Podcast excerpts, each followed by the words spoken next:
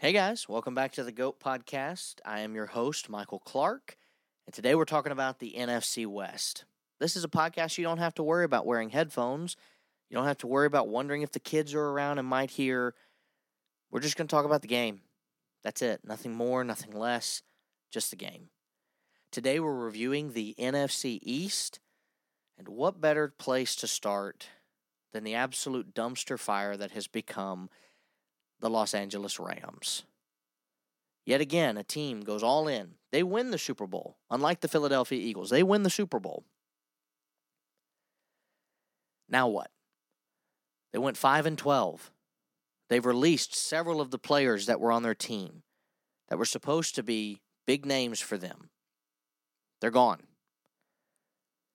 Bobby Wagner released. No more.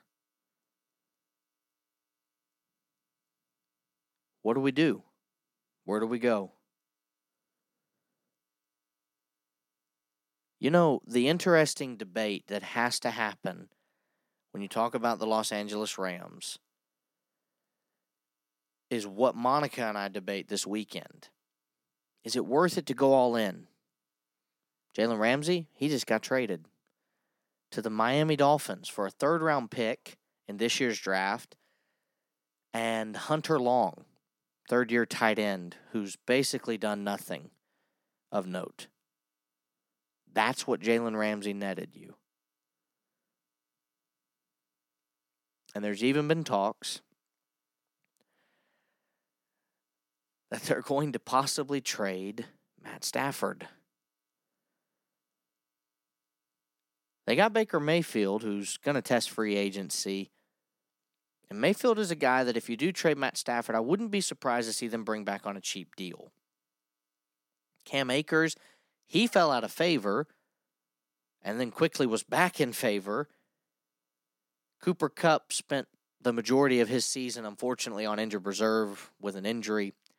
Allen Robinson, the second, that signing really didn't pan out the way that they'd hoped it would.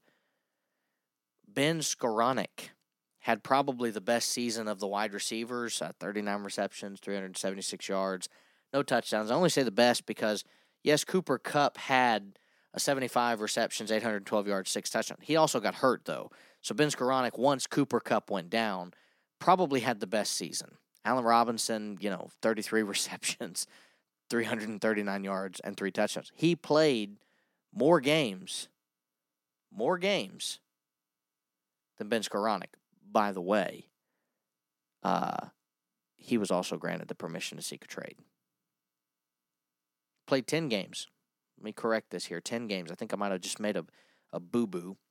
He played 10 games, and Skowronek played a total of 14. Now, something to keep in mind there 14 games for Skowronek means that he was on the field at some point or another for 14 of those games. It does not mean that he saw a bunch of targets. And the proof is in the pudding because his rookie season, he saw the field for 14 games. He had 11 catches on 20 targets, 133 yards, no touchdowns. This year he had 61 targets, 376 yards. I don't really know how to fix this team. And I, I, I honestly have wondered in my head if even Aaron Donald is going to ask for a trade. You remember the big discussion after they won the Super Bowl was is Aaron Donald going to retire? I remember he got that sack and he took his helmet off. He's running and he's pointing to his ring finger saying, Give me my ring, give me my ring. And then there were a bunch of conversations. Is Aaron Donald going to retire? And the Los Angeles Rams said, We're running it back. We're going to win another Super Bowl. Matt Stafford got hurt. Cooper Kupp got hurt. End of season. I don't know how to fix this team. Because even if you get Matthew Stafford back, even if you make a big splash and they somehow were able to require another playmaker to help Van Jefferson and Cooper Kupp, even if Hunter Long somehow becomes a stud tight end and a big target for Matthew Stafford to worry about throwing to, I, I don't know that that's enough. They have holes on seemingly every single position in some place or another on the offensive line, much of the defensive line. Leonard Floyd was released. All of these players struggling. So, in, in short, I've seen some people mocking the Los Angeles Rams as they're going back to the playoffs this year and they're gonna they're gonna make some damage. Guys, I don't know that I would be writing home about that. The free agency could change it. When we do our free agent recap, that could change. That could absolutely change. But I, I genuinely do not know that you're going to be able to call the Los Angeles Rams a playoff team. Moving on to the Arizona Cardinals, another big disappointing team. Uh, four and thirteen. Kyler Murray had to deal with a DeAndre Hopkins suspension for the first seven games, I think, of the season. Seven weeks he was out. And that definitely didn't help matters much. He did come back in. He had 64 receptions, 717 yards. Pretty respectable, only three touchdowns. And now they're telling him that he's been granted permission to seek a trade. And they're probably going to have to trade him because the big story is Kyler Murray y'all, 14 touchdowns, seven interceptions. There's a big discussion with Kyler Murray about maybe he plays more Call of Duty than he actually studies the playbook. He's going to be 26 years old when the season starts, and he's going to miss the first two months of the season. So you're talking September and October done. You get to November, you have eight weeks left, maybe ten, depending on the you know the January weeks. Eight weeks left of you know, are you in it? Are you not? I, I don't know. They just gave him a massive contract extension, and probably the weirdest thing of all that happened, their new head coach is a defensive minded guy. And when they let go of Cliff Kingsbury, the statement was made uh, Kyler Murray is going to have a say in the new head coach that we hire. And then all of a sudden, out of nowhere, the Philadelphia Eagles defensive coordinator is staying behind at the end of the Super Bowl to interview with the Arizona Cardinals because they played in Arizona at their stadium. He's staying behind to interview with the Arizona Cardinals brass to become a head coaching candidate and then he just inexplicably gets the job. Makes no sense to me. I don't get it. I, I really don't. I mean, you can you can say what you want about Eric Bieniemy calling the plays versus Andy Reid calling the plays, but I certainly think Bieniemy would have been a better fit there. I I don't get it. Frank Reich, they could have, you know, there are names out there that could have been signed. You've tried the defensive minded coach. It didn't work. Cliff Kingsbury, you know what the big complaint people were making about Cliff Kingsbury? I remember reading and hearing different shows talking about Cliff Kingsbury had the same problem he had at Texas Tech. He never adapted his game plan. And so what you saw in weeks 1 through 8 were what you'd see in weeks 9 through 16. Same place, same script. No wonder they struggled. So, Trace McSorley, Colt McCoy, they're going to have to man the ship. David Blough even got some starting time last year. These are your guys you got to have man the ship and make the Arizona Cardinals a potential team. You know, to me, this hurts them in free agency. If I'm a guy that is kind of thinking I'm on my last legs. I'm in the last moments of my career. Maybe I got two seasons left. I really want to win a Super Bowl.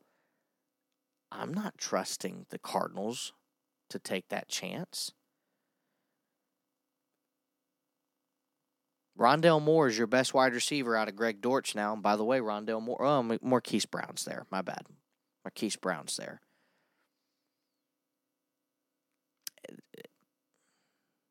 Defensively, you lose J.J. Watt.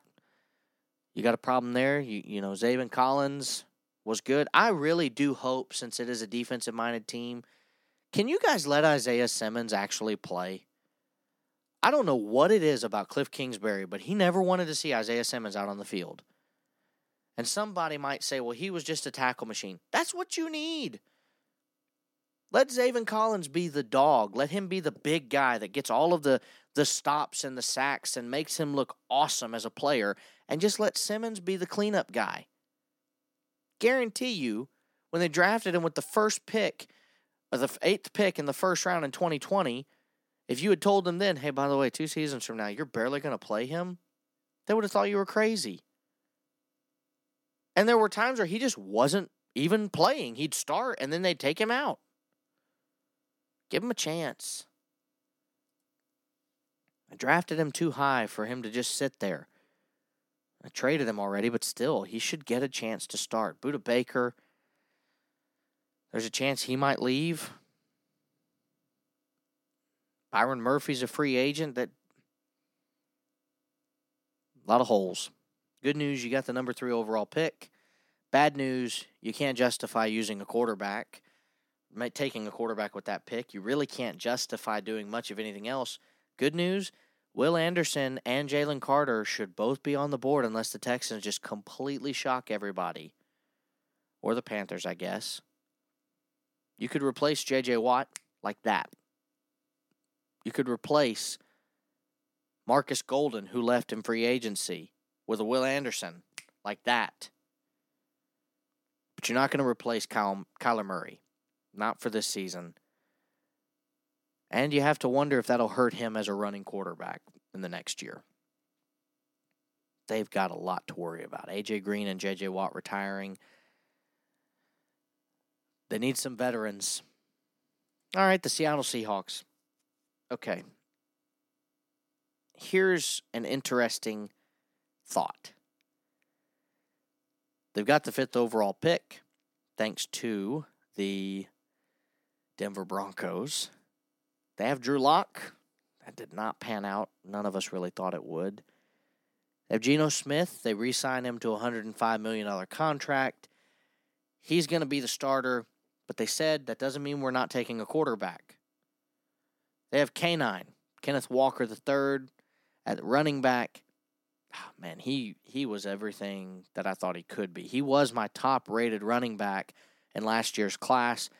I liked Breece Hall, but I was almost sure Breece Hall was going to be drafted to a team that it just wouldn't work out for him. I do think the Jets ended up learning how to use him a lot better. But you see that sometimes in other years. Clyde Edwards Helaire was drafted by the Chiefs, and then they never really figured out how to use him. So he just kind of went kaput. You know, you, you've got guys that happen like that, where they you think, oh, it's a great fit, and then it just doesn't work. Josh Jacobs, for the first several years of his career, was kind of in that boat. Kenneth Walker, 228 attempts, 1,000 yards rushing, nine touchdowns. It was almost as if if this guy was on the field and he was going to play, he was going to score. Several games, several games that he scored. Played 15 games this year, but he really wasn't allowed to become the starter until a little bit later on in the season. But he, he should have a big year, too. I think they'll lean on him a lot more. Rashad Penny is almost assuredly not going to get much of a look anymore from the Seattle Seahawks. Wide receivers, DK Metcalf, stud. I actually got to meet DK years ago. We were at Ole Miss for a, another event. We were walking into a Froyo place. I look over and I was like, that's DK Metcalf. And my sister in law not Monica, but Marissa, who lived on campus, went to school there, said, That's not DK Metcalf. And I walked over, I was like, That is DK Metcalf. Well, to be fair to her, she was thinking about that big old picture of him at the combine, before the combine, I should say. It might have been Deering, where he was just hulked out. I walked over to him and I said, Hey, DK? He said, Yeah, man, what's up? I said, Good luck on the draft. He said, I appreciate it. And I thought the Steelers might draft him, but we didn't. But DK Metcalf is, is something else as a player.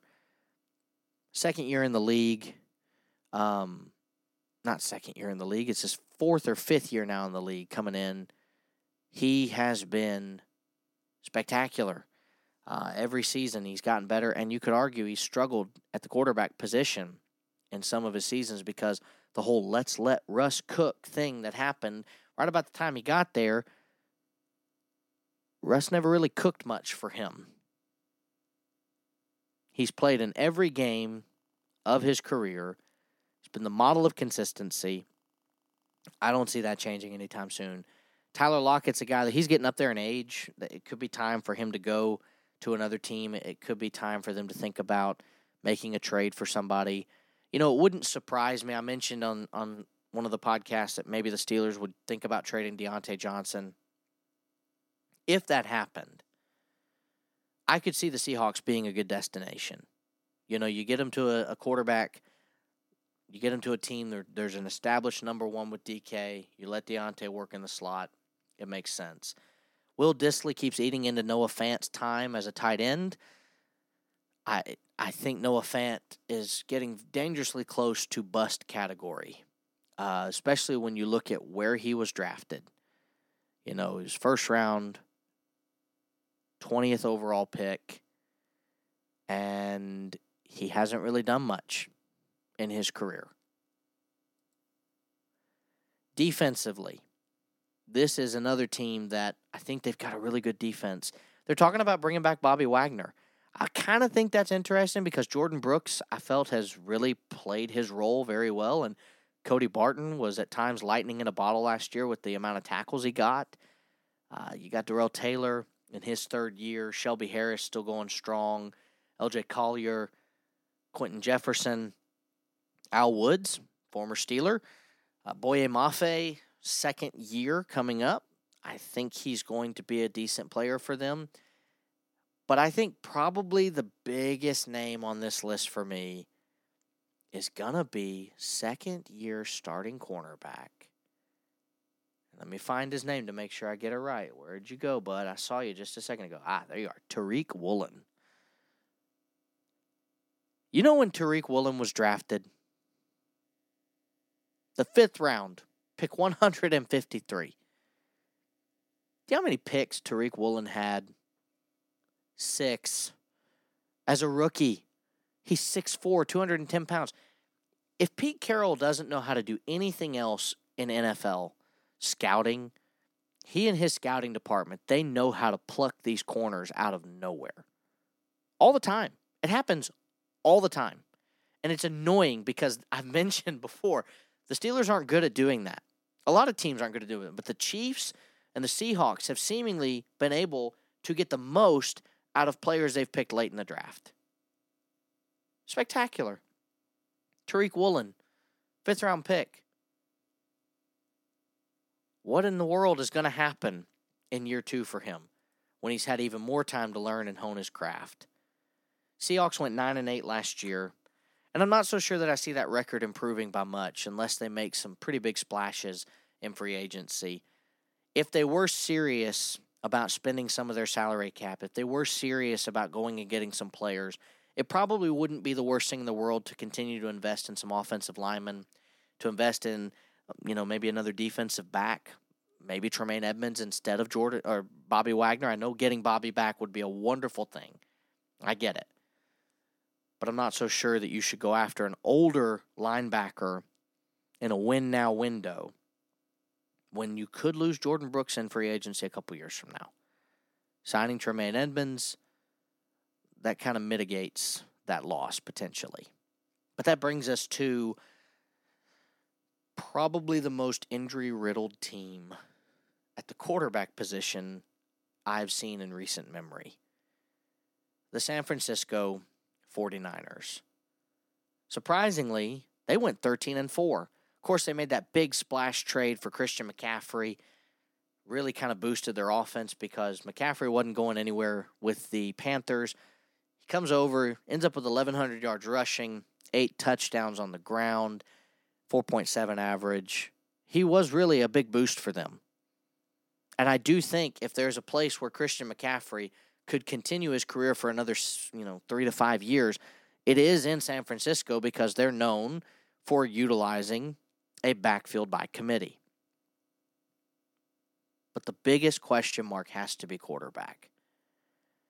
And I, I have to say, and I only say it because it's my gut, I say it because it's what I think is true, and I could be wrong, but I have to say, guys are not going to bench Trey Lance for Brock Purdy.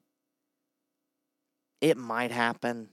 It it would be a cool story for Purdy if he took over the starting job and did it, but if Trey Lance is healthy, they've got to give him a year to start. You trade three first round picks for this player. You got to start him. He's got to have a chance to prove that he can or can't. And people might say, well, he had two games. Guys, one of those games was in a monsoon where he went 13 of 28 for 164 yards and one interception.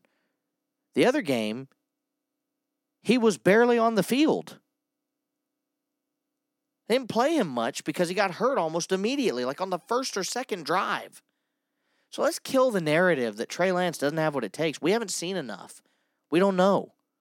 But that is going to be the biggest question mark, unfortunately. The second biggest question mark for me is Brock Purdy's elbow surgery that he had, expected to possibly be ready by the start of the season. The third biggest question is Deebo Samuel's health, George Kittle's health. Elijah Mitchell's health.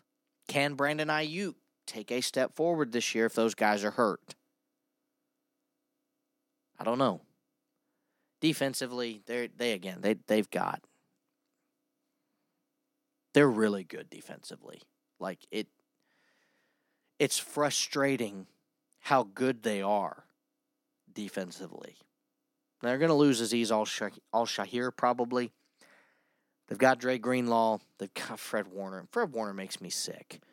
Guy's such a good player. And it makes me sick in part because the Steelers could have drafted him in 2018 and we just didn't. Uh, you know, we seem to miss on those guys a lot. We we've struggled to replace linebackers, but could you have imagined could you have imagined could you have imagined Fred Warner in a Steelers jersey? Come on. That would be amazing. Same with Roquan Smith, but we'll get into that another day. They've got a lot of great players defensively.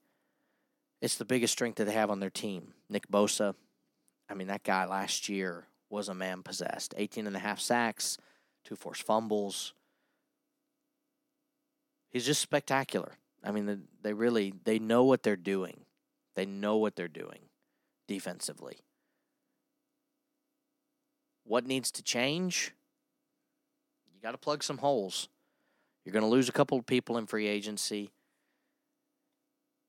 And you don't really have an incredible draft spot. You know, eh, I got to pull this up because I wasn't planning to talk about it. Um, they do have the most compensatory selections. They have 11 picks projected in this upcoming draft. Uh, let's see here.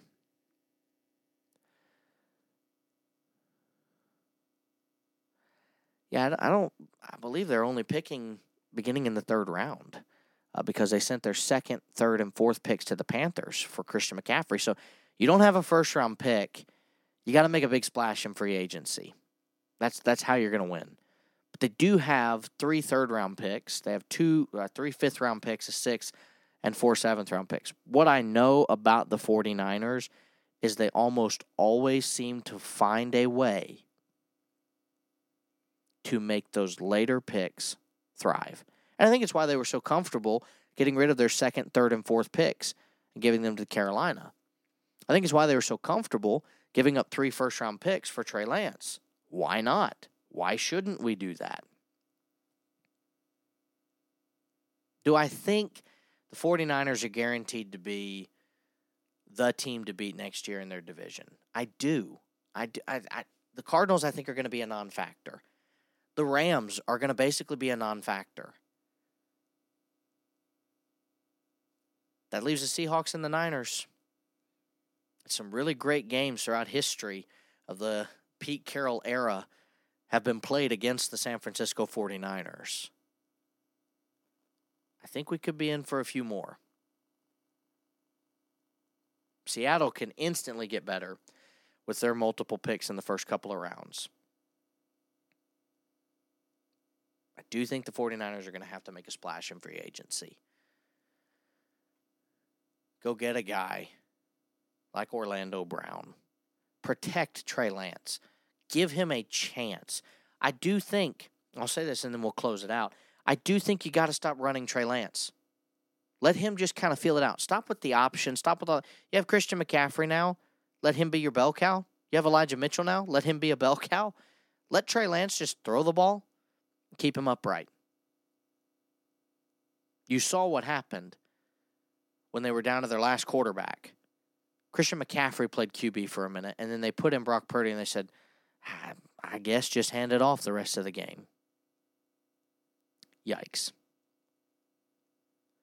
Well, that's been the NFC West. Next time we are together, there's only one more NFC team to cover, and it's the team that has quite a lot going on the NFC North. Until then, take care.